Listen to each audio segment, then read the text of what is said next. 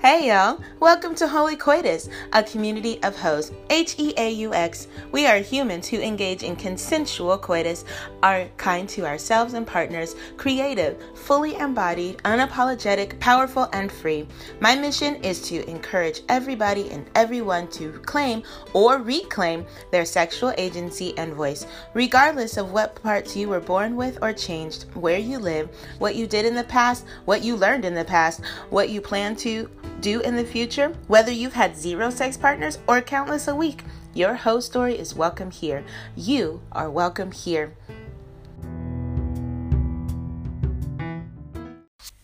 Hey, hey, y'all. It's me, Janaea. Welcome to my podcast, Heauxly Coitus. I'm so glad you found me in my little corner of the world.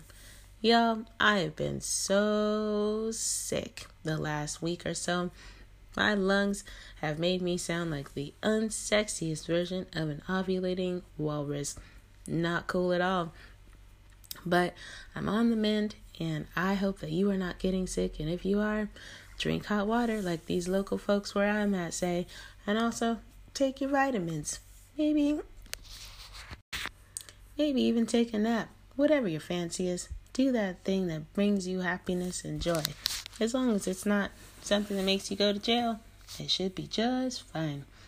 Today's episode, her name is Kat Delmar, and she's amazing. You can find her on the internet at Kat Mangrove, and that is on Instagram and Twitter. Her story of going from narcissist abuse to being a trauma hoe to um, surviving church to becoming a sea witch goddess is phenomenal, and I can't wait for you to hear her story. So, without further ado, y'all. Oh, oh, one more thing. Check out my work, my t shirts, my merchandise, all past host stories, recordings, and all with blah blah blah on Instagram at Heauxly Coitus, H E A U X L Y C O I T U S. It's a movement, y'all. So, without further ado, for real this time, this is my podcast conversation with Kat Delmar. Enjoy, y'all.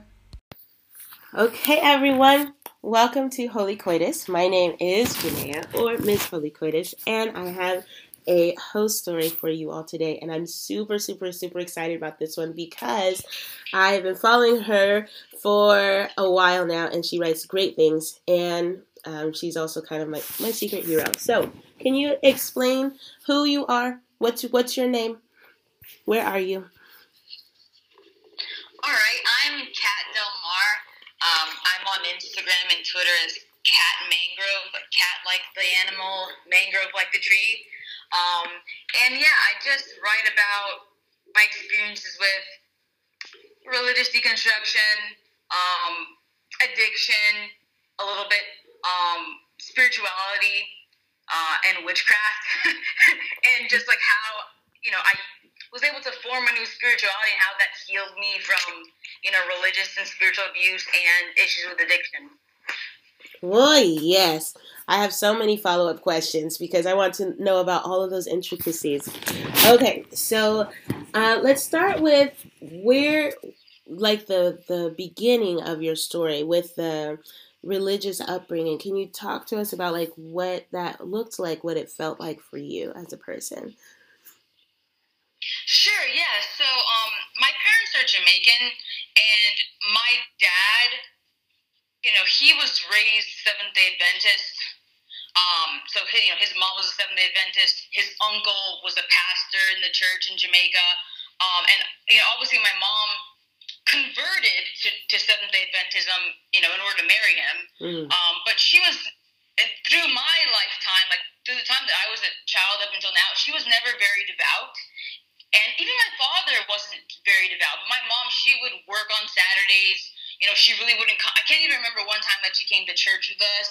So she was Seventh day Adventist in name only. But like my dad, when I was a kid, he tried to take my sister and I to church kind of inconsistently because he, as I've seen, I don't even think he really believes in Seventh Day Adventism as much as you know he he claims to believe in it. And as time has gone on, I've noticed that he has kind of fallen away from the strict tenets, but he was never like super strict. My dad, you know, he he tried his best, but I think he was resentful of the fact that he, him and his wife did not have a cohesive plan to raise their kids in a religion. Mm. And so, you know, I would I would went to school with my, you know, uh, went to church with my dad when I was a child, and then I moved away with my sister and my mom because I was living in South Florida, and then we moved away to North Florida to like Jacksonville.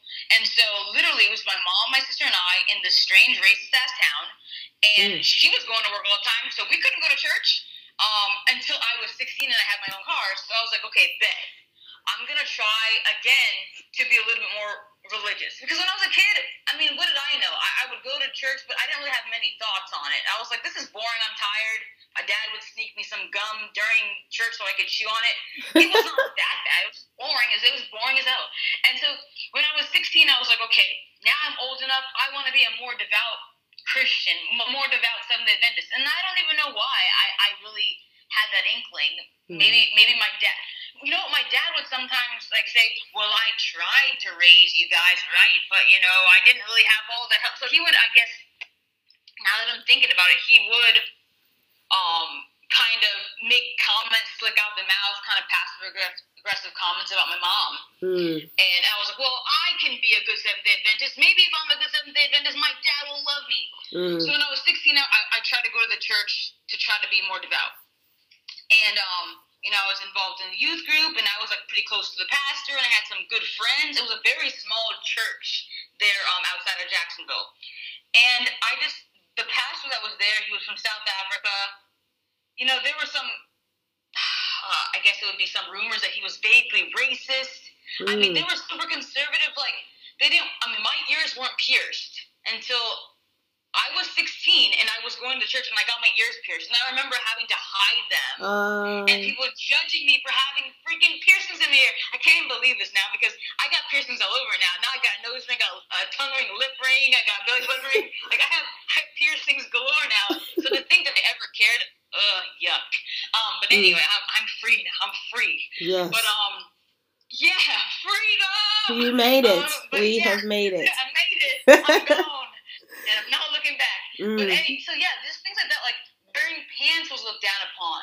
Just having, just you, you had to spend all the time with the church, and like there was even some grooming that was happening with one of the um elders in the church. That like Mm. it, some weird shit happened. Like there's one time like he tried to like feed me some food in my mouth, and I was like, this feels odd. Like it feels kind of low key Mm. sexual. So and I, but I'm 16. I don't. I had no experiences. I had I had only kissed a person once, so I, I was very much virginal. Um, but yeah, so that was weird. So I was like, you know what? I want to have my ears pierced. This is just not the move anymore. There was there was you know, I remember dealing with some some kids in the small group that were kind of just rude to me, and I just felt like I didn't fit in, even at that church, as small as it was. There were some people that were nice to me. Like there was like an older couple. Mm. Like one of the guys was a was one of the church elders' sons, and then he had a girlfriend who had converted to Seventh Day Adventism. They never did me anything wrong. They treated me pretty well. I mean, they were super devout, but like they were nice to me. They took me to the mall to get food, whatever. Like they were good to me. So I don't have any beef with them. So then in college, you know, I ended up uh, in undergrad. I tried again after falling off for some years. I tried again to be more devout Mm. and you know it's, it's the same control and they're they're trying to tell me what to do what i can wear you know how my earring should be what my sex should be just all this stuff it was just like i can't fit into this i don't fit in i had dreadlocks at the time and that's another theme that I realized in church. There's a lot of misogyny and a lot of racism. Like I had dreadlocks, and all the girls, all the girls loved my dreadlocks. They were always running their hair, their hands through my dreadlocks. Ooh. But the guys didn't like it. The guys never liked it. The guys were like, you know, one guy said to me, an Adventist dude, an Adventist, you know, young adult at this point, and small group, he was like, you know, I would never want a woman with dreadlocks. And I was like, bitch, no one was talking to you. Like, I, I don't want you either. Like, no, I don't want you either. So I don't know what you're pressed about. Like, no one's talking to you. I'm not doing this for you. Right. You know, and, and everyone else likes it. You're the only one that's over here all salty. So there was, again, you know, I just, I, I couldn't fit in. And at that time, that's when I started dealing with some addiction issues. Like I was sexually assaulted in college. Mm. Um, my after my first semester of college, so I was struggling, and maybe that's why I got sexually assaulted at 19, and then I tried to be more devout after that during during college. Mm-hmm. Um, but you know, I had a boyfriend, and I was having sex with him. It wasn't healthy sex. It was Mhm. codependent. It was it was it was turning compulsive, and it was it was it was kind of abusive. It wasn't Mhm. good- it wasn't good. So how can I be a devout Adventist if I'm dealing with what had turned started turning into into an, an addiction? It's like after I got assaulted, um, you know, during a winter break, stuff started spiraling Yeah. and I was like, "Oh, fuck this church thing! Like, this is not working. Like, and I can't get a healing here. I can't, I can't disclose to them what's going on with me. They're not trying to help me. You know, Mm. they're not here for me. And I knew they weren't. I knew they weren't. So I was like, uh, I just fell off again. Mm. And so then I, you know, graduated from undergrad, and I was well into like I had, I had a sex and love addiction Mm-hmm. it was it was because the thing is drugs alcohol whatever of course i dibbled and dabbled in them because college oh, because Because college.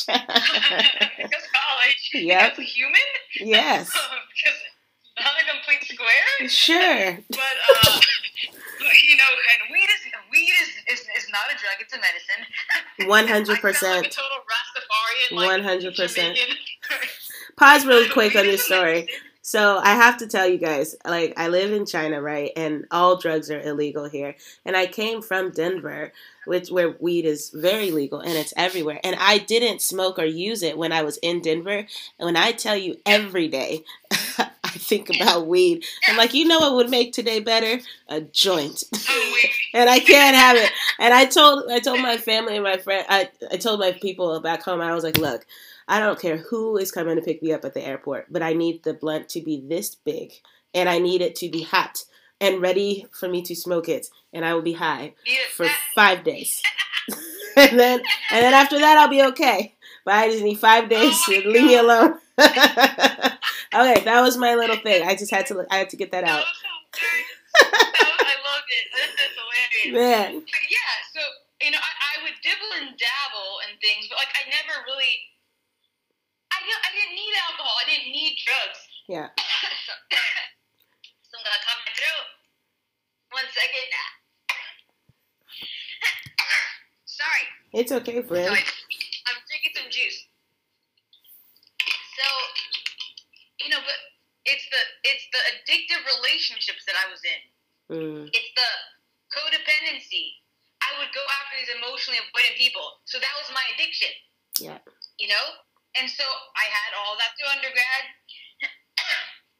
I went back home for a stint, and then I went to, to, to college. And not to college, to, to grad school, for Mm, veterinary school. And my addiction was still there. And I mhm. tried one last time, you know, answering your question. Not sorry that this is so long, but like answering the question of like my religious stuff. I tried one last time to kind of, because I would always try to white knuckle it, Yeah. you know, and, and, and it wasn't working. Like during um during my time between undergrad uh, and, and, and school uh, for vet school, uh, you know, up, up north, I tried to join a 12 step program for my addiction, but I was still fucking up. I was still just screwing people that that were not on my level, that were Mhm. emotionally avoidant, and it just it was the same cycle over and over and over again. I just could not get a healing, no matter how much 12 step therapy I did Mm-hmm. nothing worked. So then I went up to to, to, to um to vet school up north, and it was just I tried one more time. I went to the church because the pastor was cute. I'm not even gonna front. Like he was hot. He was hot and he was Yeah. young. Whatever. And so, and but the thing is, everyone else, all the other girls thought he was hot and young too. So it was, it was kind of like there was a lot of vying for his attention, and it was really weird. And like I think people Mm, just wanted to hit, and so they were just like really protective over him. mm, And I remember one time I was talking with him in his office, and and and because he had wanted to meet with me because I was a new a new parishioner, and he's like, "Oh, so what are you looking for here?" And I was like, "Is this a place where you can get a healing from addiction?" I literally asked that question, and he mm. said, "Yeah." Bitch, no, it wasn't. Okay, Ah! for not for me, not for me, because they were trying to control my every move, They wanted me to be at the church all the time. They were convicting me, saying I had to, you know, at church on a Saturday, had to be doing this whole Sabbath thing. They didn't give a shit about my schooling. Mm. And I was like, this, I, I knew they were all snubbing me that I, you know, I would not be on church at church all the time. They were all snubbing me. They were judging me. So I was like, you know what? I'm gone. Wow. I'm gone. I'm done. And then all those those those shootings of unarmed black men happened in like 2016. Yeah. And all my classmates, all the Christians in my school, they didn't give a shit about me or those black people or those brown people or those trans people. And I was like, this is not it. Uh, speak on This it. is not it. So hmm then I left, and I was like, it's time to like get into some ancestor shit because this this Christian shit ain't working for me anymore. Right. Uh, Yeah. Okay, I have a couple questions for you. Um, have you d- delved into like the part of you that felt that um because okay, so like as you were sharing your narrative, there were three or four times when you're like, I'm going to try this religious thing and I'm going to do be really hard. So is that like determination to do something with rules um, and have guidelines? Is that connected to your story somehow, or is it like, or is it more of like a this is all that I know, and so I'm going to go back to what I know in order to try to fix it? Like, what what was the thing that made you go, keep going back to um, this religion? Ooh, that's a good question. so I think it's a couple of things as I'm thinking about it. I think trying to be a better Adventist, a better Christian, was my way of trying to ingratiate myself with my father. Mm, Because I, I mean, I'm just on this podcast. I know you can just be open and honest. I know I wasn't my dad's favorite because I'm too loud. I'm not a boy. Mm, I'm too dark because mm, he wanted a white kid. That's what he wants. yeah. Okay, I'm just, I'm just gonna be real. I'm gonna keep it 100. He, he, he, he doesn't love his blackness, Mm, and so you know, and, and you know, he, he was raised as a devout Adventist. So you know, I think that was a way for me to g- gain his love. I mm, think, and to maybe just try to get him to accept me. yeah. Um, and even like his mom, I remember one time she's like, "You got your ears pierced. Can't believe you did that." Monsieur, say your, your, your mother let you do that, and I was like, "No, my mom didn't make me do this. I did. I disobeyed all y'all, and I did it. Don't blame my mom." So it was kind of like there's this control piece that even though my dad wasn't super religious, there was like you. I know he wanted somebody that was more pious in general, Yeah. pious and quiet and white. Mm. That's what he wanted. So I was trying to be that good, you know, Christian, you know, you know, uh, Adventist, uh, just a good Westernized Christian, even though this is a black African woman body. I was trying to do that. I was trying to fit this damn square into this damn circle, this damn peg, square peg into this damn circle hole. It just doesn't fit. Yeah, yeah, for real. So then that's one piece, and then the other piece is that, you know, my, my I grew up in a very emotionally avoidant home where my it was sexually avoidant, sexually anorexic. My parents, there was no there was no chemistry there, there was no love there. Um, you know, that was my model growing up. So I figured, okay, sex is bad. I, I, sex is shameful. Um, you know, it, it's it's wrong to be doing it outside of marriage. That's all. That's the only message I got about sex growing up Mm, that Christine, are you gonna have sex? This is the question that I'm asked at eight years old. Are you gonna have sex? I was like, uh, no. And and he's like, my dad's like, good. That's all I ever got about sex. wow. That's the only conversation I ever got about sex ever from my from either parent. And how old were you at that time when you had that conversation? I was like eight. I think there was a commercial online about not online, a commercial on the TV about AIDS or some sh- like that. Yeah. Condoms, I don't fucking know. But my dad turned over to me. He's like, "You're not gonna have sex, are you, Christine?" And I was like, "Uh, Yeah, n- no, no, no. I'm gonna be." and he's Ah. like, "Good." That's the only conversation I ever got. yeah. But my parents, they slept in separate separate beds, so I Mm. never. One time, mean, my my dad tried to hug my mom up when I was like five or six. She scratched his ass, and he was bleeding. Wow. And so, so, and he's like, Christine, look what your mother did to me. And I was like, what the fuck? So that's what it means to be close? ugh, fuck that shit. So I really tried to just reel the, any sexual feelings. Although I was always a very sexual person, I tried to reel those in real bad. And I think going to church and each time at 16, at at at um 21, 22, at 27, 28, trying to go back and back was my way of white knuckling it and trying to reel that part of mm. myself in, especially as I, my addiction was growing. Mm. You know, because I, I I was assaulted at 19, but there's some childhood stuff that happened. Mm. You know that I I'm still trying to work through repressed memories and stuff like that. Mm. Because the way I thought about sex as a kid, I don't think it was developmentally appropriate. Mm-hmm. Mm-hmm. You know? So that yeah, that's why I kept on going back to try to get close to my father and to try to control what I thought sex was bad. That was the message I got. Sex was bad. It's only for marriage. And I shamed myself throughout this time. Every time I had sex, I didn't enjoy sex any time until now that I'm 31. Wow. 32. I hated sex. I only did it because I was compulsed. I never enjoyed it. Yeah. It was always addictive. Mm-hmm. Mm-hmm. Yeah. That I is... was a hoe without the fun. I was ho- I was a hoe. I yeah. had a trauma hoe phase. Trauma hoe phase. Can you talk a bit more about like what it what it means to be a trauma hoe? Um, that's that's a really I don't want to say it's a beautiful description, but it's it has layers. Yeah. So what does that what does that look like and feel like, and what to um, put those two things together? Real talk. So, I'm trying to say this concisely. So yeah, when I was 19, I had just started. Well, well, even before 18, I, I was just starting undergrad, right?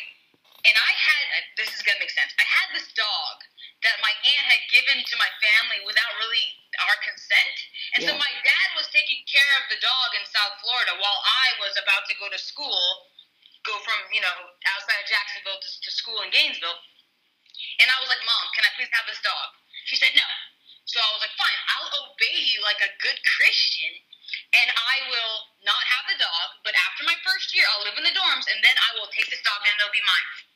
That the winter of my first year, after my first semester of college, my dad gave the dog away without wow. telling me. And I'm a veterinarian, so yeah. imagine how much animals mean to me. This is my life's work. Mm-hmm. My dad gives the dog away. so after that, I was like, fuck it. My dad doesn't give a shit about me. No one cares about me. I already, I mean, I already figured that out, but now I really know. You couldn't even ask me. I would have broken my lease. I would have done anything for that nasty, shit-eating dog. He ate shit, and he ran away, and he was flea-ridden, but I loved him. Yeah. You know, and so I was like, forget it. And so I ended up getting I, that winter. I didn't want to have anything to do with my dad because I didn't trust him anymore, and I knew he didn't love me. I figured he didn't love me. Mm. So I ended up um, getting a meeting somebody while I was getting my dreads twisted, actually, and you know, I ended up having a sexual experience with him that wasn't consensual. Mm. And so that was my first sexual experience. So it was forged in trauma. Well, yeah. how about this? My first sexual experience as an adult mm. that I can consciously remember fully. You know, I, I clearly said no, and this person still proceeded to sexually assault me. And so you have trauma right there, and it's kind of like I knew I couldn't talk to my parents about it because sex was bad. So there's the trauma of the act, and then the trauma of not even being able to disclose this. I didn't tell my parents I was assaulted for seven years because I figured I'd be blamed, and I did get blamed. Mm. Um, I got blamed after seven years. Um, mm. But anyway, so that like it, it, it flipped a switch for me, and I was like, well well, who cares now? Like, like obviously, I'm not, I'm not cared for. If I could just be assaulted like this, I have no one to go to about this. And you know, I just started spiraling. Like, I would get into this relationship, and then I would hook up with this person. I get drunk at this party. I, you know, I would, you know, you know, use these drugs just to numb the pain away. Yeah. You know, I would abuse abuse weed so that I wouldn't have to feel. Mm-hmm. Um, and then it just was a cycle of devaluation and, and, and meaningless sex and emotional avoidance. Yeah. And just emotional anorexia, really. But like I was sexually active, but I was only just having sex like as a compulsion. There was no lingerie. There was no sensuality. There was no. There was no like there was no love. Like there was Mm. no connection. It was just I just gotta get off. I just gotta get off again and again and again and again and again. and so there Yeah. was nothing. I think that's what a trauma hoe is. A, a, a person that's you know that their their sexuality was was forged in trauma. Like there's no enjoyment and there's no. It's not edifying. yeah. It wasn't edifying. And I think sex is one of the things in life that should be edifying. I had to learn that later in life because I really sure as hell wasn't taught that. Mm, And my experiences up until just recently were very bad. Yeah. Right. Oh man. So you had the repression in the as a kid, and then the sexual assault, and then your trauma hope phase. Um, when did you realize like I need to do something different and move away from trauma hoe into whatever this new season of your life is? That yes. Oh, okay. So when did I realize that I really need to make a change? Needed to make a change? Yeah. Huh. That, okay, that's a good question. Because even when I realized that uh, something had to give, I still struggled for years after that. It, it was bad. Sure. Because people never believed that I had an addiction. Because if you're if, and that's one thing that as a black woman who is really really really smart and you're a black woman who's really really really smart when we have like trauma and all of this mental stuff we can hide it so very well um, because we're still highly functioning people but we're like a mess on the inside and people are like but you get good grades and you have all this stuff and you're like but i'm a i'm a i'm a puddle i can't i can't get out of bed like it's really bad Fucking mess. A was mess. a fucking wreck. Yeah, yeah, a mess. And I, I would talk to like my best core friends about it. Um, but even to this day, I don't think they really get. Maybe they need to listen to this fucking podcast. Actually, I love them. But maybe they need to listen to this, and then maybe they'll be like, "Oh, it actually was an addiction." yeah you know. And so pretty much like I remember it was 2014. I was preparing to get ready to, to you know get ready for vet school, you know, and I was a mess. But pretty much I remember I was talking to two guys at once, and this was I think this was like the I want to say this was maybe this was 2013 2014 this was 2013 mm. Oh yeah, it was 2013. It was it was around December 2013. I remember because there was one night where I was running. It was December 31st, and I remember I was running, jogging on December 31st on New Year's Eve. I was like, I gotta get rid of this shit. I gotta get rid of this shit. Like I'm jogging past my, you know, past the sign of my neighborhood, and I'm like, I gotta end this addiction. Like this is crazy. I know I'm addicted. So I remember I was talking to this one guy.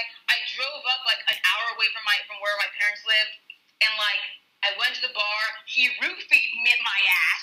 Oh my ass, gosh. with me, and his parents came home, and I had to sneak out of the house in his shirt and pants. Wow. It wasn't like I was like, Wow. this is insane. He roofied my fuck. I was like, what happened? And then I started to remember this bitch roofied me. Wow. Yeah.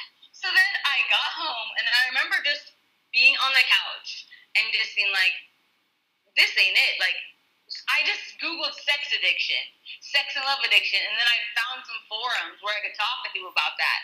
Mm. And, you know, I was talking to, even I was talking to another guy at the same time who lived in Orlando, and I was, I would just pack up and leave and go to Orlando without telling my parents.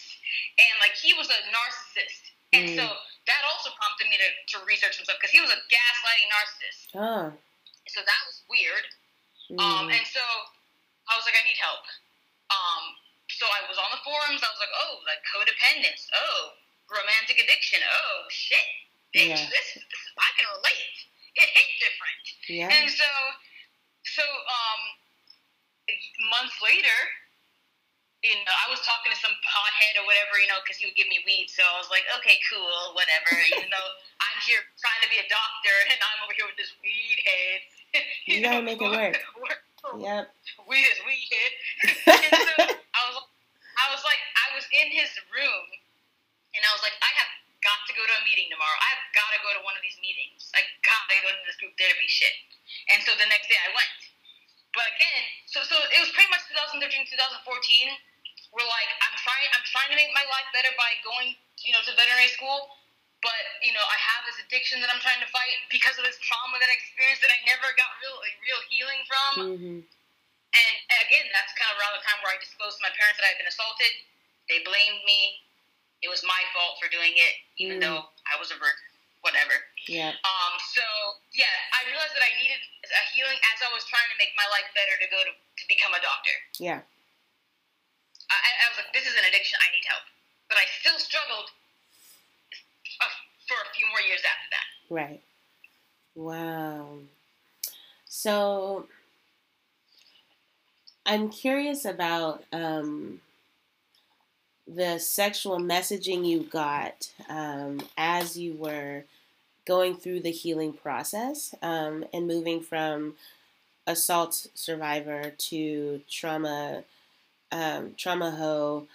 Um, how did you reframe your mind to go from such a place of um, lack to a place of abundance or to a, a place of um, that is more self-affirming Ooh, that's a good question. Ooh, mm, that is, and that's kind of like the phase that I'm in now, right? Like I'm, I'm kind of in like a Saturn's return, is you know what what they would say astrologically. I'm not really that big in astrology. It's something I'm trying to learn more about, but like, I was a psycho bio major.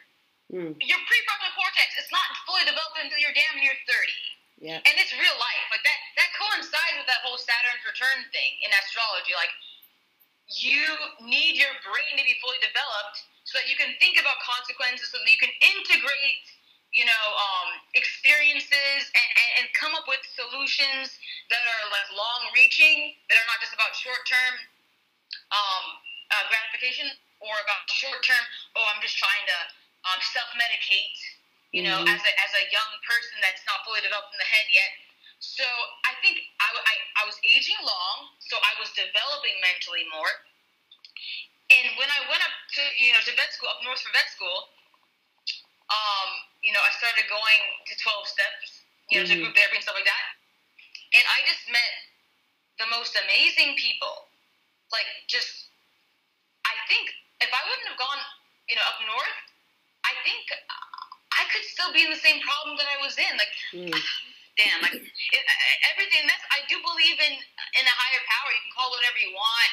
Like i don't think god's a he. I think god's a they them or nothing because genitalia god why would god need genitalia? But if i think if, I, if, I, if god's gonna be anything it's gonna be a they them or a woman because women birth things. But everything happens in divine time. And like literally i met several people i would say three of them are the most integral. One was like um, a former doctor who mhm, lost his license because of his addiction, and he's just like the sweetest, um, most amazing body positive person ever. He's a Mm. nudist, so he called me like. He, he, he always praised my body, not in a creepy way, but he was always like, "You have a beautiful body. You know, wear what you want, accentuate yourself. You know, if you want to swim in the nude, that is fine. That's healthy." And I, I've done that a couple times, and it's the most healing thing. Like the water is a very healing thing, and that kind of plays into my journey as well. Like water cleanses your body and your mind and your soul. Like Mhm. that's where I found like a lot of healing. mhm, And so, you know, he helped me with that. Then I had another person that kind of was like helping me out, like a sponsor kind of person. And they were like Native American. And they had been struggling with their Native American identity, but were, they had learned to integrate it mhm, because I think they were half Native American, half white. And she was just um, allowed me to be vulnerable without judging me. And I think that's a big piece too. In order to heal, you need to feel like you can talk to someone in a place of non-judgment, Yeah. um, that you can just disclose. And she just she just held space for me, opened up her home for me, let me pet sit her dogs. She'd pay me a little cash flow because I was a broke college student. What you gonna do? She would she, she would cook for me.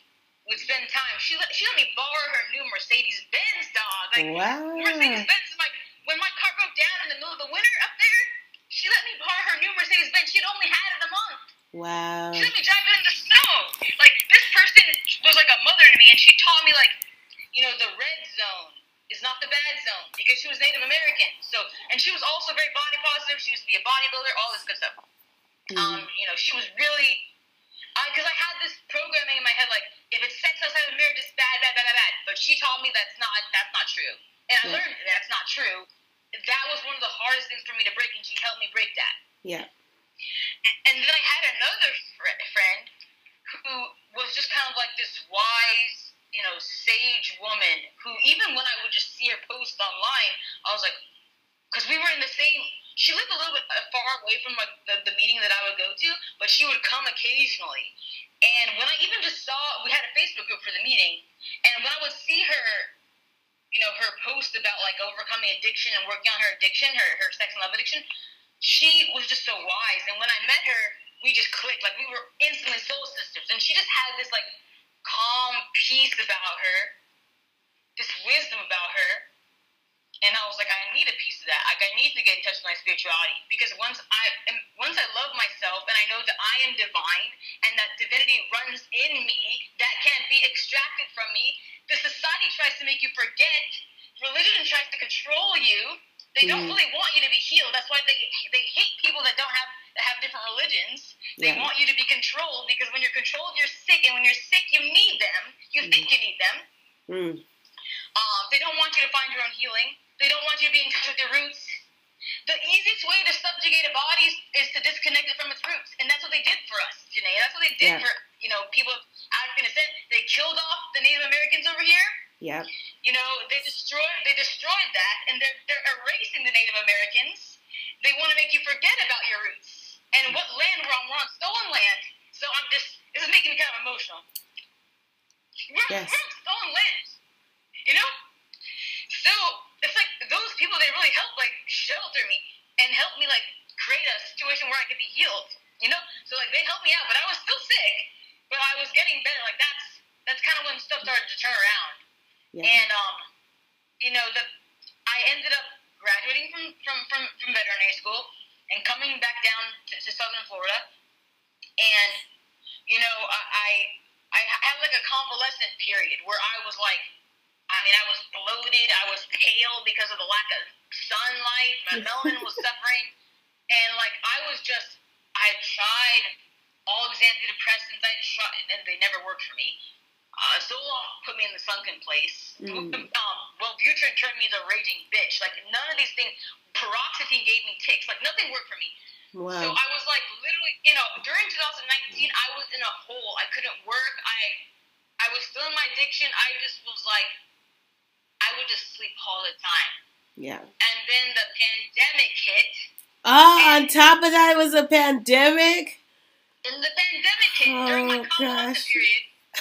and so I was like, fuck, like, but that that that um if you were paying attention, the pandemic was a spiritual time. It's still a spiritual time, but yes. this 2020 pandemic was a time that the world had to fucking stop to see, you know, all these people getting shot, yes. George Floyd getting killed. That was a ritualistic. That was a ritualistic demonic murder of George Floyd. Right? Yes. It was a demonic ritual right in front of us all. Mm-hmm. America had to stop and see it. So yes. that time away where I didn't have to I didn't have to start my veterinary job yet, and I was just healing. That's mm-hmm. when I had time to pray, to make, to write affirmation. Because I'm a writer. I've always been a writer, but I'm really actually trying to make something out of it now because I believe in myself now and I love myself now. Yeah. I was writing.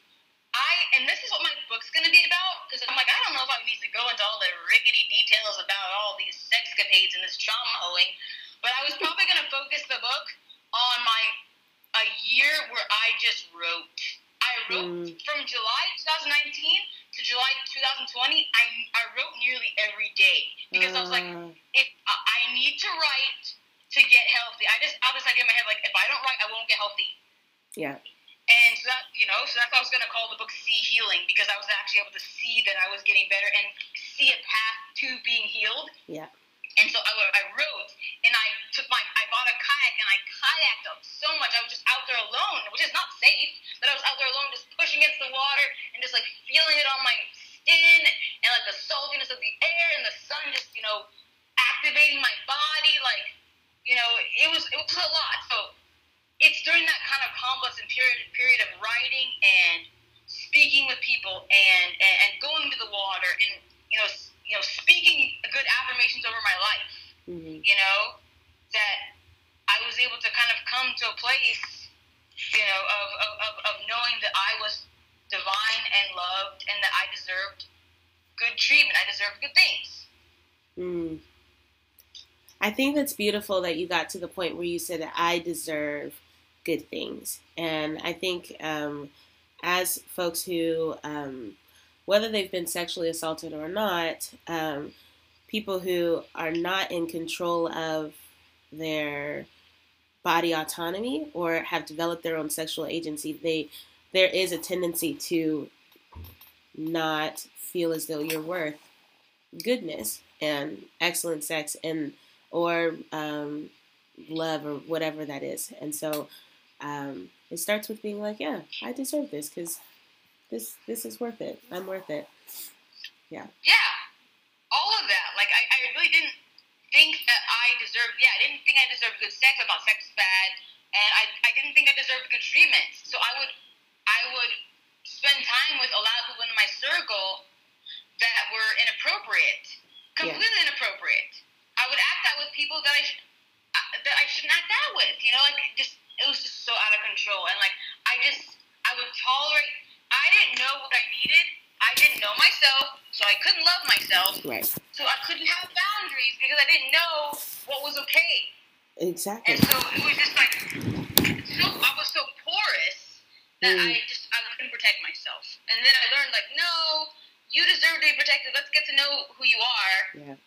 And let's love this person because no matter who you are, what your religion is, no matter what your sexual orientation is, any of that stuff, no matter how quiet you are, short you are, black you are, whatever you are, you're like a good person and you you're you're lovely and you just need to act like it and and, and you, you not spend time with people that aren't going to honor that essentially. For sure. So as you were doing this um, process of healing and really just like dismantling and getting down to the, the bare roots of who you are as an individual and a person on the planet, um, how did that manifest in your sexuality? Um, like, did you how did how did um, your view of yourself, of your body, um, how you had sex, did that did you see a change in that as well? Hmm, interesting. Good, good, good question. So, it was like in January of 2020. Um, that I, you know, I was just I was struggling because I was I was acting out with a family friend, you know, who the sex was fucking mm. terrible. Um, just just so selfish and on his end, like so selfish, so like so compulsive and just like not even fun, not mm. even hmm. good. and so, you know, I was like, I don't want to do this anymore. I'm tired of this. You know, so I ended up going to you know, a, a, Haitian, a Haitian like voodoo song, like a mambo, mm. and like she ended up doing a ritual for me, which she done one before. Oh no.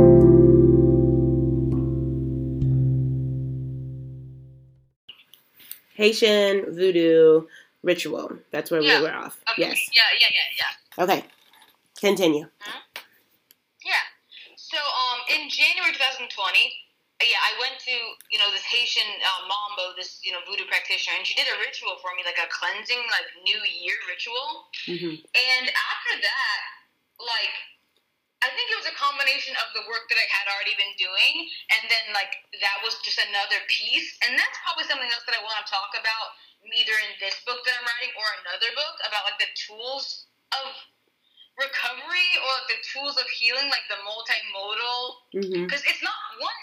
You can't just do one thing. Just going to the voodoo assistant is not going to make you healthy. Just journaling is not going to make you healthy. Just going kayaking in the mangroves, that's not going to make you healthy. Like you mm-hmm. kind of have to do multiple things, I think, in order, and it has to be specific to you and what you're trying to heal from. Mm-hmm.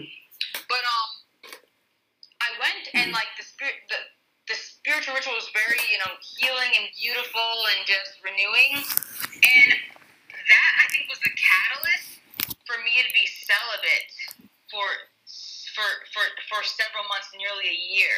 Because up until that point, every time I tried to not bang, it would not work. Like Mhm. I I just I would I would be like, okay, I can do this for a month. Nope. Like Mhm. it just I could not get. There was a time where I just could not get right. Many years. Yeah.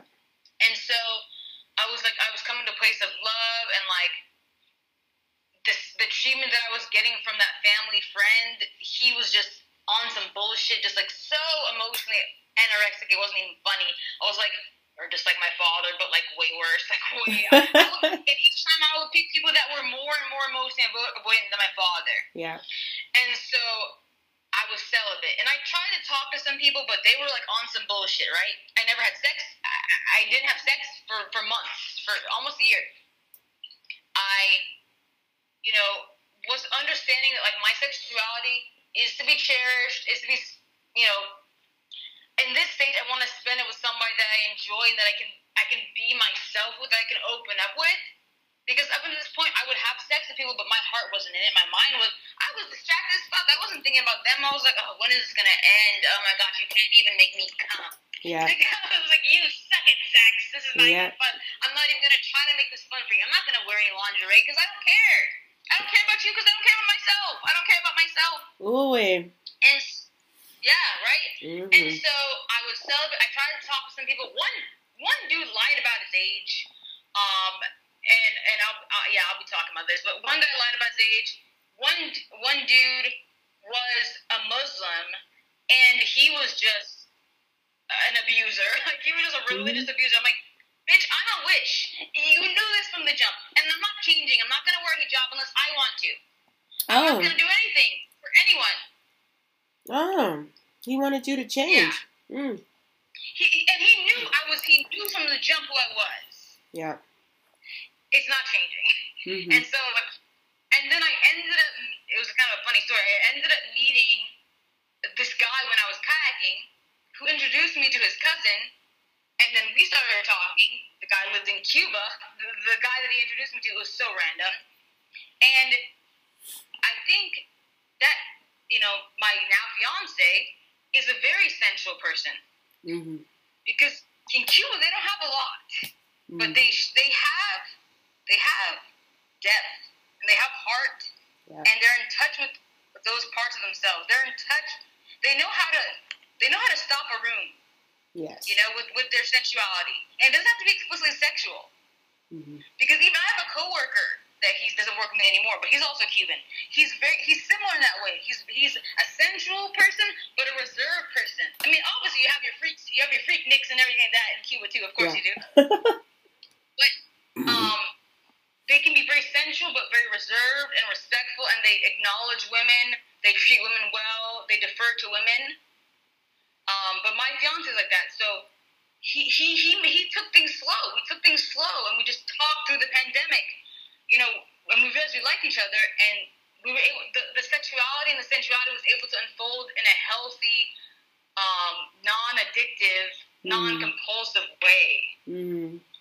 You know, and then when I met met with him finally after months, nearly a year of talking, it unfolded in a very again natural, non-compulsive, a loving way. Yeah. And I was like, oh, so you need to make a connection with somebody. You need to really see if you even like this person. See if you have interest. See if they can be tender with you. See if they Mhm. are invested in you. See if they Mhm. will, if they're willing to hold space in their hearts, in their minds, in their hearts for you, Mhm. in, in, in their bodies. If they will save themselves for you, those are the things that I wanted, and those are the things that I ended up getting. Mm-hmm. And so then I was able to express my sexuality in, in a healthy, safe way Yeah. with a person that I love. Wow. Yeah. Um, I'm curious about. Okay, so when I started this podcast, I've have gotten tons of stories, and they're they're all so absolutely incredible, and I know. I, I I love it. And I've noticed that a lot of folks will equate hoe to being sexually active, but you're the first one to mention your journey of celibacy as a way to uncover your sexuality or to get in touch with your sexuality. So, can you talk about like oh. this? Because, yes. Oh, that, I'm surprised by that. But I have listened to every. I have listened to every podcast. So obviously, I don't know the ones that you haven't posted yet. But you're right. No one really talks about a period of celibacy. Mm-hmm. Yeah, it's true. Um, and I think everyone's sexual journey is different. Everyone's spiritual journey is different. And I think it, a lot of it is just getting in touch with what your body needs and what your soul needs instead of I was listening to what everyone else was telling me. I was I was listening to the lack of messages from my parents, which Mm. didn't tell me shit about sex, and they had an emotionally avoidant relationship.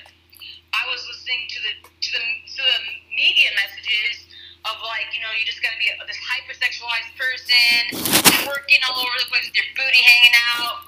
There's that. Yet at the same time, like sex is shameful and don't talk about it either. Like you're either a whore or you're you know a, a prude. Those are the messages I got in the, in the 90s and the 2000s. Yeah. Um, from church, it's just like sex outside marriage is bad. Fuck your feelings.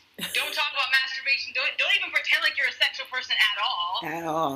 Then I'm a, then I got assaulted, so I'm like, well, I'm just a dirty dirty bitch now. So what's the point? Let me just hoe around in this in this as we called it a trauma hoe phase. Yeah. You know, you know, you're just you're, you're sexually active, but it's not healthy. It's compulsive. Mm-hmm. So I think, you know, like I said, working on knowing myself, writing out how I was feeling, reading back what, what I was going through, I was like, this sounds insane. Like I sound crazy. you know, going to the water, exercising, losing some weight, um, eating better. Like I was eating a lot of acai bowls, and those antioxidants probably started healing me too Yeah. with the acai. Um, and just like I said, I was speaking affirmations over my life. Like, like I, I wrote them out because I am a writer. Spells, whatever you want to call them. I was speaking them over my life, and so I was, I was. It was a feedback loop. If I say good things to myself, I will be, I'll be good things, and I'll feel healed. And I felt like instead of having to white knuckle it anymore, like trying to be trying to be abstinent because everyone's telling me to, it was a natural progression. It was a natural fruit of what I was doing. It was like, okay, you need to take a step back because what you've been doing is not working and it's making you sick. Yeah. Um, you need to, your body needs to step back, your soul needs to step back, and you just need some quiet time. It wasn't a specifically defined time, you know. I, but I was like, okay, it was just a natural. It naturally came out of what the work that I was doing, like I, because I was finally listening to my body. I was listening to my my that small inner voice because I used to ignore that that inner voice. Call it what you want. You know, they call it the Holy Spirit in Christianity. They call it the conscience, your intuition. I tend to call it the intuition now, but I think, and this is something that I'll be writing about too. I and I've said this before. Religion is just a cultural interpretation of God's revelation. Whatever you want to call God, I don't care. It's cultural. It comes through a cultural lens. Yeah. But it's if you look at religions, a lot of them are very much the same. They have a lot of the same principles, and it's just the, the sometimes the humanness gets in the way of it. Yeah. And let's and the, and the need for domination and power and control and subjugation and you know prejudice that gets in the way of it. But at the heart, we have a voice inside that we're told to ignore. But I was starting. I had I had space to listen to that voice, and the voice told me to, to step back Yeah. and work on myself. Ah. And that these people that I was around, you know, Yeah. That's beautiful. Um so now uh-oh, are you Okay, so can you hear me? Yep, I can hear you perfectly now. So now that you are in this season of your life, um, you have fiance. Congratulations, because it's I that's that's Thank incredible. you. Yes. Um, how are you like? What does your sexuality look like and feel like now? And what are you hoping for it to be, become, in the future? Oh, that's a good question. Because yeah, that that's the, that is the phase that I'm in right now, and it's just it's crazy because like your sensuality is one thing, your sexuality is one thing, and then you know you have to have your own sense of sexuality and sensuality. You don't need to be a foil for everybody else, or even a foil for your partner. That should be something that's inherent in in it. That it's an integral part of who you are. Mm-hmm. And as I'm saying this, I'm saying it for my own benefit too, because I used to think of my sexuality as a foil to other people's sexuality. I would compare myself to the people that I was with, like, oh, because you know they want to have sex with me, I matter, and like, you know, Mm. wow, worthy now because someone wants to have sex with me, even though they don't give a shit about me as a person. Yeah. They don't appreciate who I am. Yeah. But like, so now I think, you know, the the sexuality piece personally is, you know, about making sure that I, I get some dancing in. Um, because I do enjoy I enjoy dancing. I've always like loved like Latin dancing and Zumba and that kind of thing. So I try to make time for that because I feel like, and even my friend back when I was up up north, I told her about this. Like, hey, I need to expel my sensuality and my sexuality in a healthier way. And she's like, yeah, dance is a great way for that. So you know, you can, you know, Jamaicans are known for like winding up. Caribbeans are known for winding up and stuff like that. Mm-hmm. And just because, uh, you know, I'm dancing sexy, that I could be dancing sexy for me. It doesn't have to be for an audience. I could just be dancing sexy because I enjoy to see how my body moves. I have to enjoy what I see first. So, you know, I, you know, you'll be dancing up and you'll look at yourself in the mirror and like you enjoy the parts of your body, the, the Yeah. curves of your body, Yeah. your butt and your breasts, and you know, even simple things like your décolleté, your hands. You know, mm-hmm. everything about me, it's good.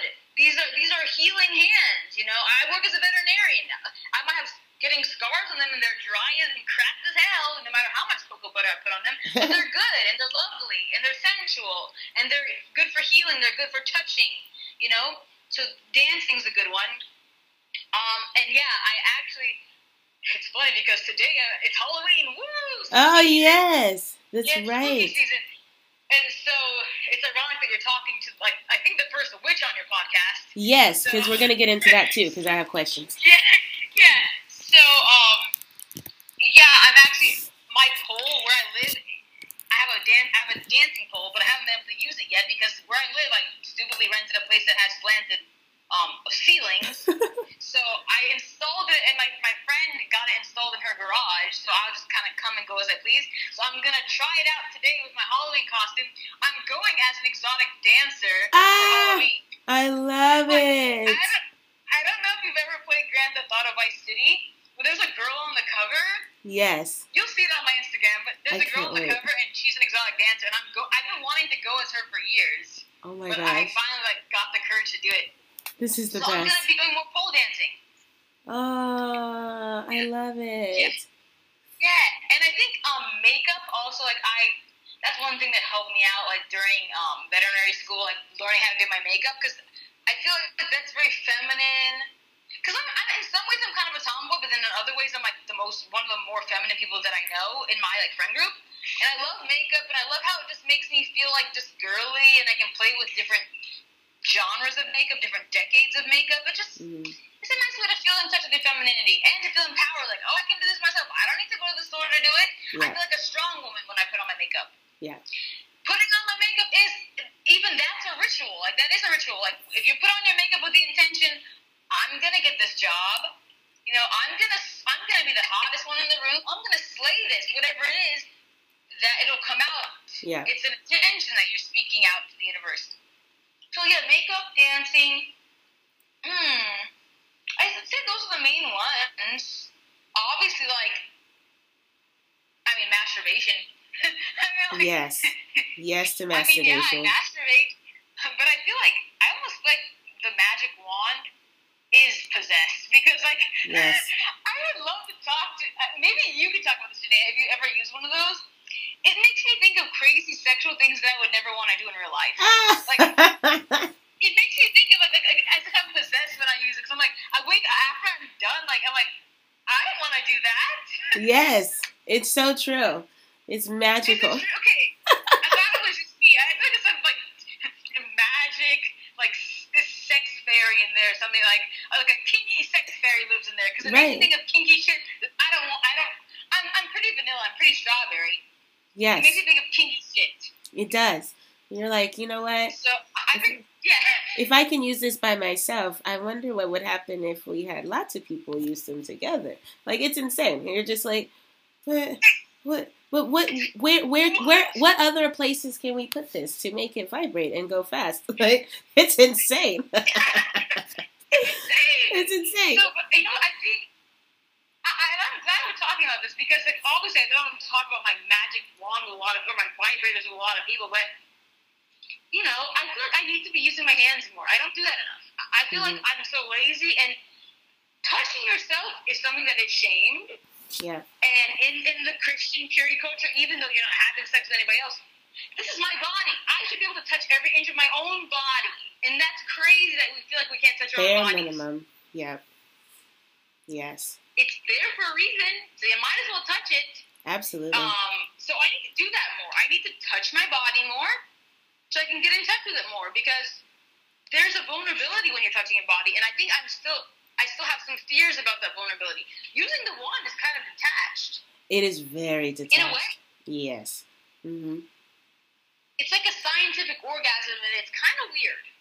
I I have so many thoughts about this because like I'm I um hired my therapist in order to help me get through all of this malarkey that I grew up in and like me getting my first sex toy my vibrator and like getting connected to my sexuality in that way it's been insane and there's sometimes where I'm like I feel like I'm a robot if I use this but then and I just I'm just not okay with this and then and then on the other hand I'm like but it feels nice. But then I'm a robot and I'm not supposed to be a robot. That's why I'm paying my therapist, so I won't be a robot. So maybe I should use my hands. Like I go back and forth, and I was yeah, like, it is. It's complicated. It is really, really complicated. complicated. It is.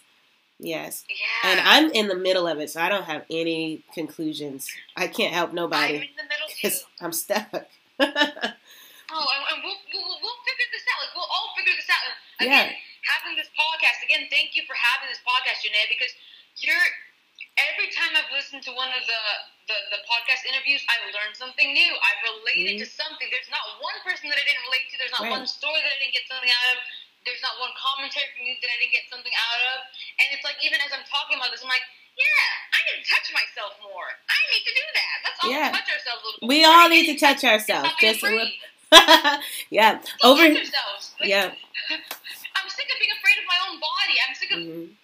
I still have some of those messages of it's not okay to be vulnerable with yourself. Yeah.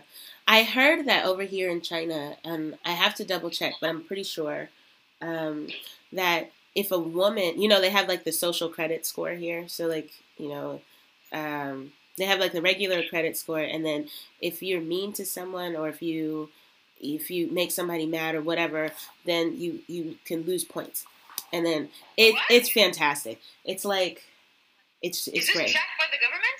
Of course. So, but you don't officially like know what your credit score is. But if if your credit score goes down, then you could have problems. So, anyway, one of the ways that I know, get excited in 2021, 2021, friends. but one of the one of the ways that women can lower their credit score, social credit score, is if they buy uh, sex toys. So. So yours is like this. yeah, exactly. But it's crazy to me because China makes all the sex toys. So like they make them and then they export them, but then the women here can't have them and there's like the level of sexual repression over here. Oh my gosh. I have stories for days. It's insane. Insane, friends. Yes. Gosh. So it could always be worse. I mean, America has its issues. Oh my gosh, does it have its issues? It I've does. heard from people, China's worse. I mean, even from the Cuban people that I know, we think racism is a certain way here. There's, it, it's almost sometimes worse when it's not talked about. And in Cuba, It's true. racism is not really talked about. Right. It, it's able to fester, and people just they um dismiss it as oh we're all Cuban, we're all just one you know national not. national group of people where there's no racism. Meanwhile, you'll never you, barely see you know black people in positions of power or Of course. And the indigenous people were killed off. So you know they're not even really there, which is Right. what the fuck. The Exactly. Arawaks are gone. So Yeah. Every- gone. Yeah. it just, every country It's has like its little things. Yeah, every country has like their thing, and um, and as an expat, like you have to decide like which things are you going to be are you going to tolerate and which ones you're not going to tolerate. And Mhm. right now, I can not handle what's happening in America, so I left. but yes, Right. yeah, Right, but it for sure, happens. sure. It happens. Anyway, that's on me. Yeah. Um, so we're talking about masturbation and the magic wand, and it makes you think all of these things. Um, so your incorporation of how did how did you move from? Were you like a non-masturbator to a masturbator? Was that your your journey story, or like they told you you can't do this and now you are? Did you accidentally? Oh, accidentally? that's funny. Uh, It's funny that you asked that because I remember distinctly the first time I masturbated. Well, you know, the first time I felt felt something down there, I was actually watching Wonder Woman. Ah, Low key, as a kid, ha- maybe you've noticed this. There's a lot of sexual and sensual kind of programming in a lot of even kids shows. yes, Like I was talking about this the other day with a friend. Batman the animated series, kind of sexy. yeah, Like, okay, it's kind very of dark. sexy. like film film noir like okay Mm. come through you're stirring something up inside Yep. and then i remember one time i was watching wonder woman and i was just like why do i have this feeling inside like i just felt something inside but like i didn't know what it was but she i mean she's beautiful. I mean she has a great body and she's strong. She's fighting. And she was you know having to fight off these these evil people. And so you felt for her in a way that was like she's beautiful but you also you worry for her. So i felt that down there when i was a kid. Oh, but when I was 14, in my high school, the kids had like a little contest to see who could go, the, the males, the males would only do something this silly, to see who could go the longest without masturbating. Mm. Some people couldn't last the school day. Aw. Okay? That's terrible. Life is hard when you're 14. It's just so Can you hard. believe that? Some boys couldn't. They had to. You had to get off. Just you Like couldn't the handle it. is crazy. Yes. And I think one person lasted two weeks, and then they were the winner. Oh, So I remember thinking, I didn't know masturbation was such a big deal, and I had a, I had a little boyfriend back then. Yeah. And you know, we were both fourteen. You know, we had one kiss, and then the relationship ended. It was a damn mess. Mm. Uh, and so, you know, I was like, I didn't know masturbation was such a big deal because I, I had felt things before, but I'd never done anything about it. And so I asked my best friend at the time, and I asked some of my classmates, I'm like, is this really that much fun? And they were like, yeah, it is. It is a lot of fun. And I was like, really? Okay, well, so I asked my best friend at the time, I was like, so have you masturbated? And she's like, yes, of course. And I was like, well, you never told me. We're best friends. How do I do this? And she's like, I'm not going to tell you how to do this, okay? Figure it out. And then she walked away to her house, and I was like, okay. Uh, okay. So I was have to figure this out myself. And then I remember thinking to myself, Jesus, Jesus is gonna hate me. My aunt, who had died a few years prior, I was like, my aunt's gonna hate me. She's gonna see me masturbating. Oh well. And so I was in the tub and I like masturbated, and then Yep. I definitely had an orgasm for the first time. And I was like, whoa. And so then I would masturbate for a little bit for like a couple, like maybe a year. But then I, I fell off. Like, and I would back and forth do it, but I always felt sub, like self conscious about it. Like I never Mhm. was a big masturbator.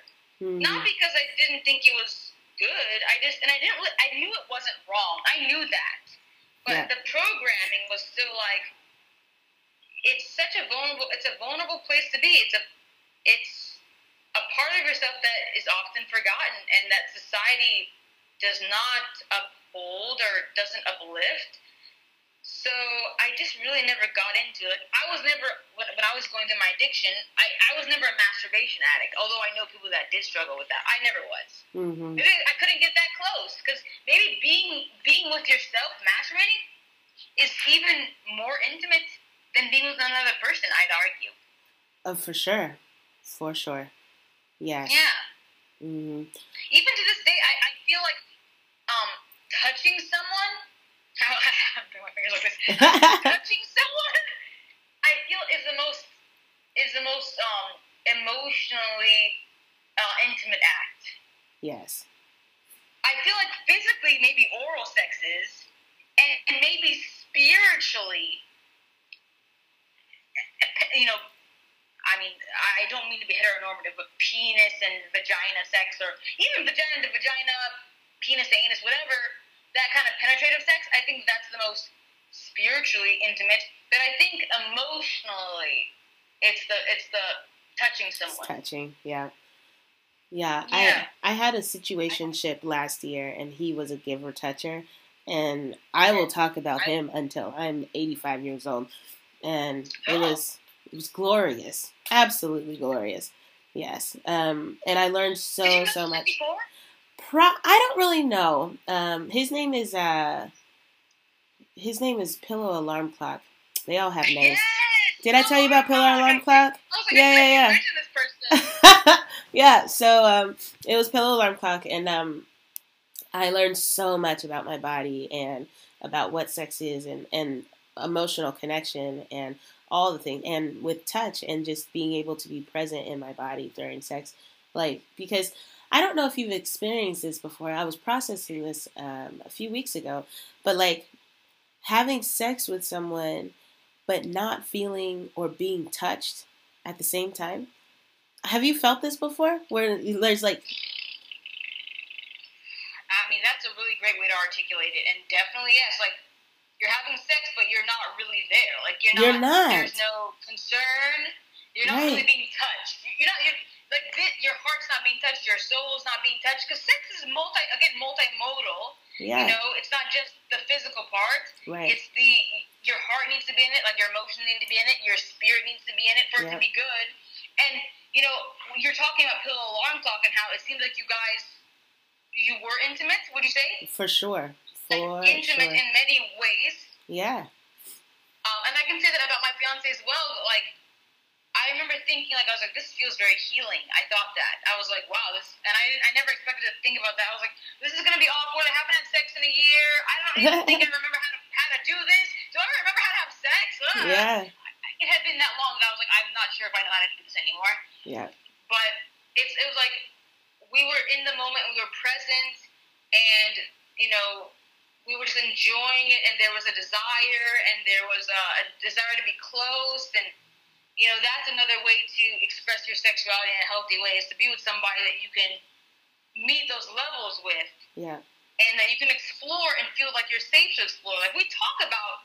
Oh, like we can try this toy if you want. We can try these positions if you want. Like we talk about it hmm so that it's mutually beneficial for us. yeah, for sure. Obviously, with the pandemic, I haven't been able to see him in a year.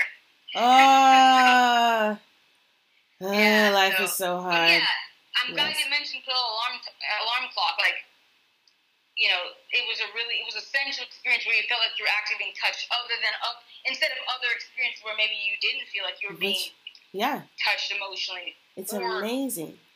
hmm Yeah. I've learned Yeah. so many things, so many things. Okay, Um, Excellent. yeah. Yeah. Okay. So, uh, I want to know about you being a witch because this is so Yeah. cool. Um, I need like a a witch 101 class because I don't know what this is. And yes, what i- what is this? You know, yeah, I mean, you know, a, a witch, witch, I feel like is a little bit of a political term, right? Yeah. Just like, for instance, I'll, I'll give you an analogy. You know, sexual sexual orientation, right? I would identify myself as bisexual, right? Mm, and I even do some advocacy work with bisexuality. That's a label that society makes me choose. Does it fully encompass everything about my sensuality and my sexuality and my romantic orientation? It does not necessarily. And I'm very like I'm I'm mostly attracted to men, very heavily attracted to men, right?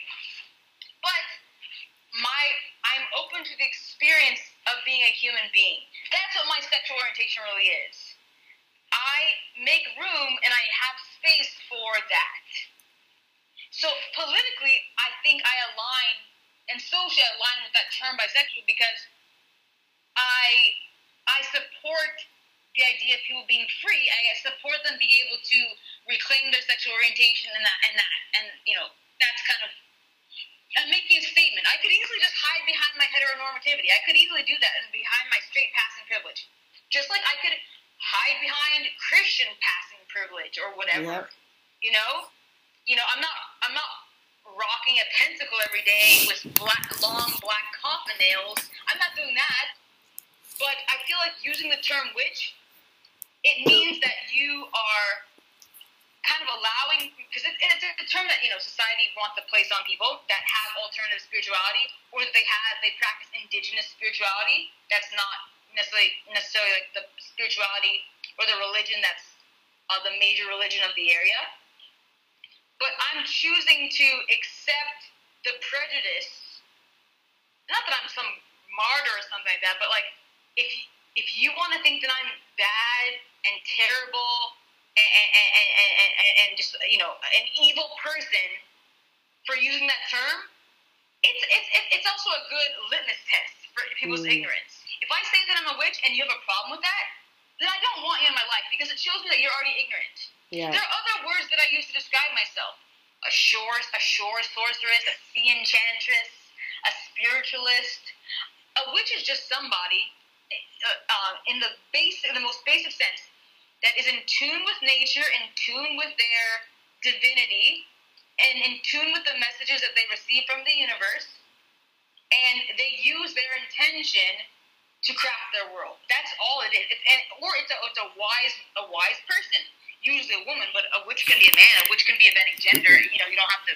make a gender specific, but it's a person that uses their experiences um, to heal themselves and others. That's all it is just like a shaman.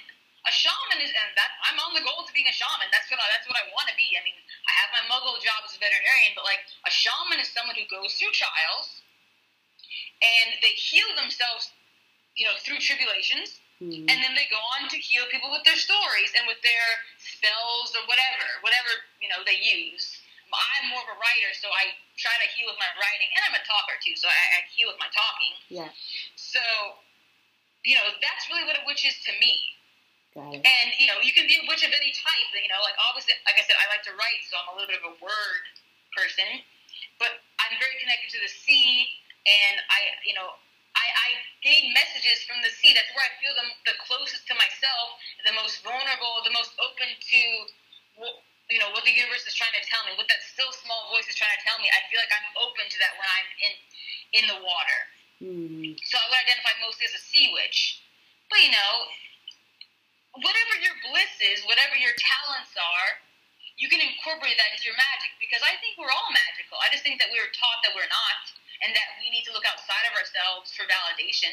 Mm. Uh, but I, and I say this: Jesus was the biggest witch of them all. Mm. Okay, the, the person walked on water. He turned water into wine. You know, he fed, he fed thousands of people with a few loaves of bread and fish. True. You know, and I say this, you know, uh, prayers are spells, miracles are magic, and Jesus, Jesus was the biggest witch of them all. And you can run and tell that homeboy. Like, that's what it is. like, it's yes. I mean, what do you call what Jesus was doing in the Bible? That's witchcraft. Mm-hmm. Mm-hmm. If, if someone if someone told me that they were walking on water and doing all this stuff, you'd be like, "That's a witch." Yeah. So obviously, uh, you know, that's a very fantastical, maybe even allegorical, you know, stories.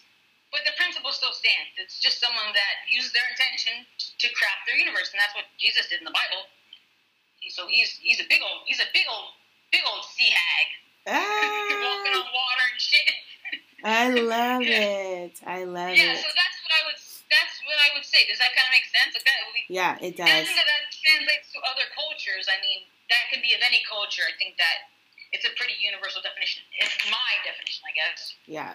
So then, um, how have you incorporated um, your being a witch? And you mentioned at the beginning of the podcast you had several, like you're dabbling in lots of different spiritual modalities and things. So, like, what is your spiritual practice looking like? And then my next question is going to be how that is um, influencing your sexuality and sensuality. Yeah, hmm, good question. So, I mean, I, obviously, I think I'm a, a, lot in like the research phase. Like right now, I wouldn't say that I claim a specific religion. Um, so I feel like I'm most influenced by like West African religion and even some like Native American religion because you know obviously we're like I was mentioning earlier we're on Native American land we're on First Nation land my parents they're from Jamaica. You know, Yeah. they, they've been there. My family's been there for several generations. They're on Arawak Taino land. Yeah. Um, so that's that that influence is going to be there regardless. hmm Um, so, but as far as a specific religion, I don't claim one right now, and I may never claim one again. I don't think you have to have a religion to be spiritual. Um, but I guess right now my spiritual practice consists of, you know, I, I try to make a daily routine. It's hard being a veterinarian. Holy crap! Like it's hard to, and I work different shifts, so it's really difficult. But I'm trying to be now. I'm like more intentional about, you know, meditating every day because mm. I just need to be all the distractions. Like I love my, me some Instagram, everything. I try to meditate so I can get away from that, so I can come to center. Because I have a lot of anxiety. That's another reason why I self medicated for a while. Because all this religious programming gave me anxiety. All this sexual assault gave me anxiety. Yeah. So meditation really helps to calm me down and to listen to myself and listen to let let, let the streams come and let the thoughts come hmm and I can sort them out. Um, and then I do tarot, like tarot cards, like I do readings for myself or oracle cards. I don't know if you're familiar with those. Uh, I got a couple tarot readings, but Yeah. I don't know about the oracle ones. Yeah, pretty much. So, so um, oracle cards they they don't follow a certain like um suit. They can be pretty much any amount of cards, and they're just like daily messages. Pretty much, you can just pull a card and it has a message. But and you can you can do spreads of them. But tarot cards they like follow a certain like um the Rider Waite Smith. They follow like a certain um Mm. uh, pattern, I guess. And, and each suit means something, and when they're mixed together, like I'm still learning myself. Yeah. But just like in regular a regular card card game or whatever regular deck of cards, there are suits. You know, Mhm. so tarot is similar in that regard. That like certain suits mean certain things, certain cards have certain meanings. That paired together, they have different meanings. Yeah. But really, I mean, again, tarot was something I thought was evil when I was younger. Of course. Ouija boards, even recently, I really thought those were so evil. But you know what I realized? We've been lied to, and I say this, I will say this till the day I die. We've been lied to Mm. that, like, there are different practices that you can use to just get in touch with your own psyche. Mm. I'm not going to be able to tell the entire future using tarot, and I don't think you need to do that. The cards mean what they mean for you. Yeah. you you the cards aren't telling you something that you don't know. You know. You just need a confirmation sometimes or just to see it in a different way. That's really all it is. It's not some evil boogeyman where some devil is inside the car. It's not even that. Mm. It, it's literally just, oh, I'm going to pull these cards and it's kind of like a Rorschach test. It's kind of Mhm. like one of those Rorschach tests where like it's whatever you see Yes. and then you apply that however you need to apply it to, to heal whatever you're going through, whatever problems you're going through. Yeah. So I do some tarot, and you know I say affirmations every day. Like there, you know, there's two affirmations that I wrote when I was kind of healing, like during that period where I was journaling and stuff like that during the pandemic and everything. And then I wrote those affirmations, and I try to say those daily. And even like, I'll say this: before I got my job, and even before I got my fiance, I made two. I did two spells because I, I could I could do more spells. That's another thing. I need to masturbate more. I need to do more spells. But I, I I made a spell because I was so worried about veterinary school because I went through so much. Like veterinary school was a shit show. I was sick. I was very sick, but I couldn't talk to anybody about it. I was alone. You know, I had mentors who abused me, who Mm. even sexually abused me Mm. um, and you know, in my field. So that's a thing that happened. Um, and I was just very sick, and I all I wanted was a good mentor. And so I made I made a prayer, a spell, whatever. Again, these are all just words. Human words can't can't fully describe the experience of divinity. Yeah. They can't. We just try the best we can. But yeah, I wrote about how I wanted a mentor that would cherish me and to make me the best person that I could be, you know, and that's that's in there. And you know, prayed for a good salary, that I could be an advocate for animals, that I could be their shield, Yeah. you know, and that you know, like the knowledge that I have, that it won't leave me. You know, I, mm-hmm. I prayed for all that stuff, and I did it for days and days and days. And now I say that, you know, anytime I have to go into work, I say that prayer. Yeah. And I even prayed one about finding love. And I, I don't really believe in doing love magic in terms of like, I want this person, I'm going to bind them to love me. I don't believe in that. Some people do. I don't. But I, I, I said, make me the person that I faithfully seek. Make me that person. Because mm-hmm. I know that in order to have love, it has to flow in and out of me. Yeah. I can't attract what I'm not. Right. So I pray that I be loved. Yeah. And that's how then I I have my fiance now.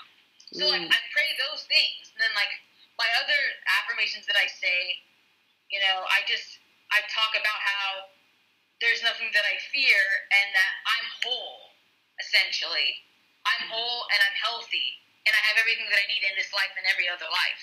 Yeah. You know?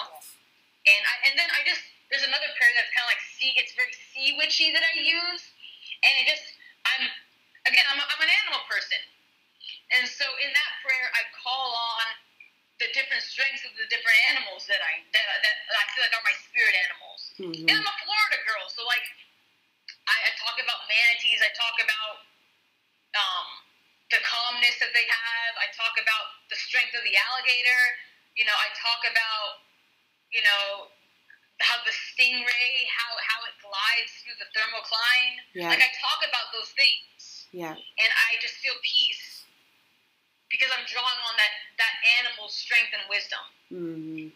So like those are some of the practices that I engage in. Like I try to engage in on a regular basis.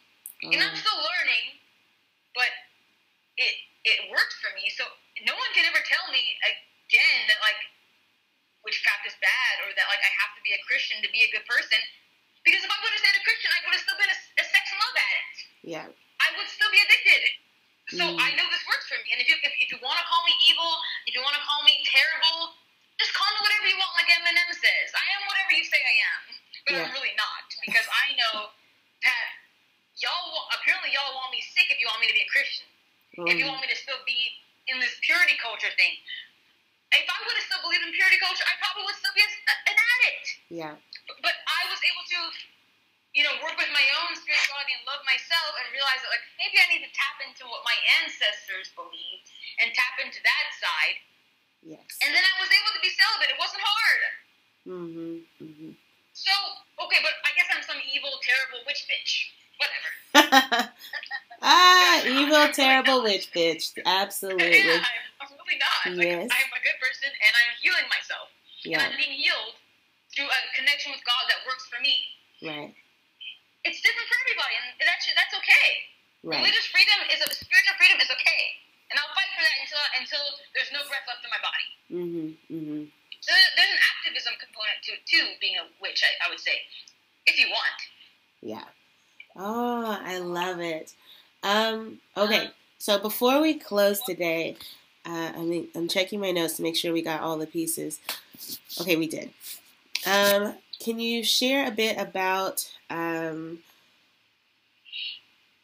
like, last minute, I forgot to say this and I want to say it again real quick, or this is really important and I want to say it real fast one more time for the people. Do you have anything, or you got everything out that you want to say? Um, I guess I'll just say my main goal like right now, as far as like spirituality is concerned and like writing and all of that, is just I don't want anyone to have to suffer unnecessarily or suffer for as long as I did. So mm. that's why I'm a little more vocal about it than I maybe was in the past because I was like, wow, I wish I would have known this before. If I reincarnate, will there be some kind of like signal that I can leave for myself in this life that like so I don't have to go through this bullshit, you know, purity culture, religious indoctrination, abuse that I'm still healing from? Is there a way that I can like leave a message for myself in a ball or some shit? So it's like I don't want anyone like there. There's another way. If you feel like, you know, any religion that you're in, what because there's religious abuse in all religions. There's I've been I've been um harmed by people that claim to be spiritualists. I have been harmed by them. You have to pray for your discernment. You have to you have to um, manifest discernment and know yourself, know your boundaries. Mm-hmm. Even in a secular way, you just need to know your boundaries. You don't even have to be religious. You can be an atheist. I don't care. You can be whatever you want. Yeah. But if, if whatever if you whatever you're doing religiously or spiritually is not working for you, if you feel like you're abused, if you feel like um you're not you're not edified, if you feel like you you're you have these displacement behaviors um, that are born out of your resentment or out of this indoctrination, out of this self-loathing, there's another way. You can pick a different religion. You can have no religion. You can. It's in you. The spirit is in you. You have breath. There's a. I mean, even if you don't believe in all the woo woo, I know as a veterinarian, I know this might be, be a little bit graphic. You might have to put a trigger warning on this. I have to euthanize animals as a living. Mm-hmm. And not as a living, but like that's part of my job. I see them die. Mm-hmm. So I'm very, I, I deal with death on a nearly daily basis as an emergency veterinarian. You can feel when the breath leaves them. I feel it. There's a spirit inside. We all have that inside of us. Mm-hmm. And it's going to look honoring that spirit, honoring your ancestors, honoring yourself, because we are our ancestors and science and, and religion, sorry, science and spirituality are not mutually exclusive. I am a, a medical professional, but even I know my DNA, my ancestors literally live in my DNA. They literally live in me. Mm. If you need to, if you feel like in order, like for you to be a better person and to elevate yourself, that you need to have a different religion to get out of your sickness, you can do that. Like you have the freedom to do that. That's and I will let everyone know that. Like I will tell as many people as I can that you don't have to suffer, and I don't want anyone to suffer for as long as I did.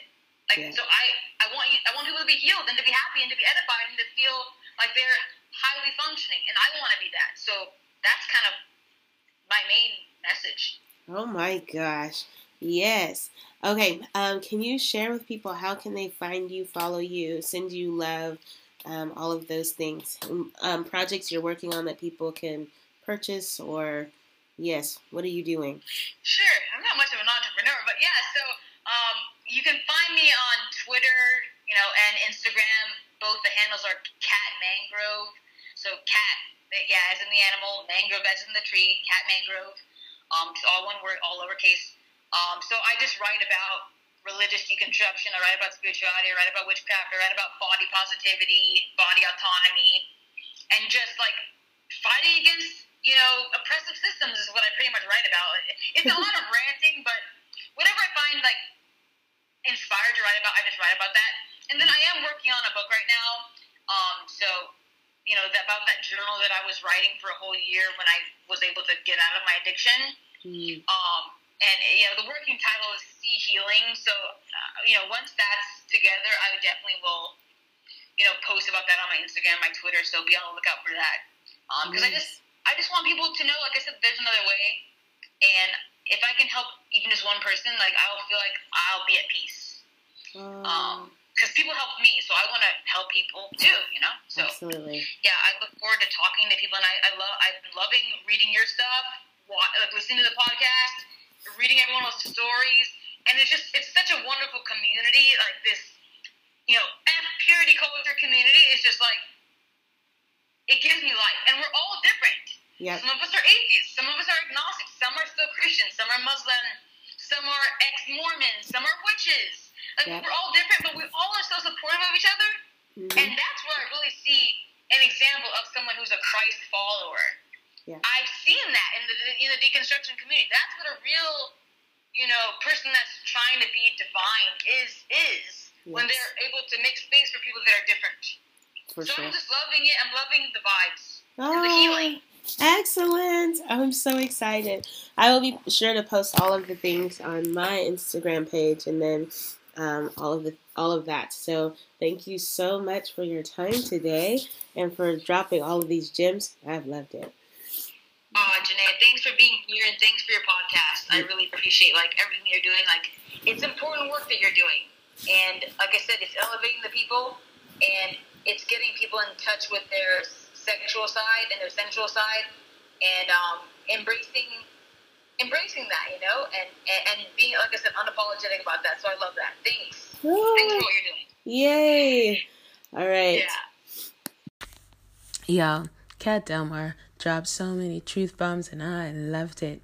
Thank you so, so much, Cat Delmar, for sharing your story, your vulnerability, your brilliance and um, your passion for all kinds of spiritualities and um, encouraging folks to blaze their own paths and to embrace the unknown was absolutely spectacular and beautiful.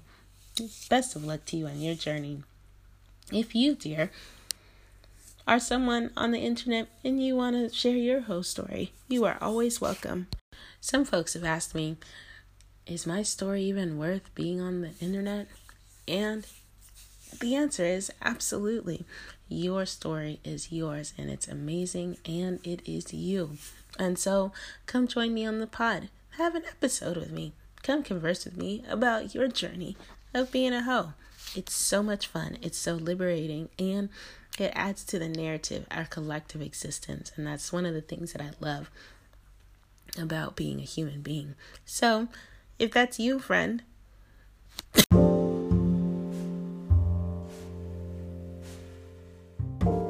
if that's you, dear, find me on Instagram at Heauxly Coitus, H E A U X L Y C O I T U S. Um, also, drop me a line, buy my merch, listen to past, episodes of different host stories, tell your friends about my podcast and the work that I do. It's very important. And also, I don't know, add the folks who um, have been on my podcast, follow their work, follow their lives.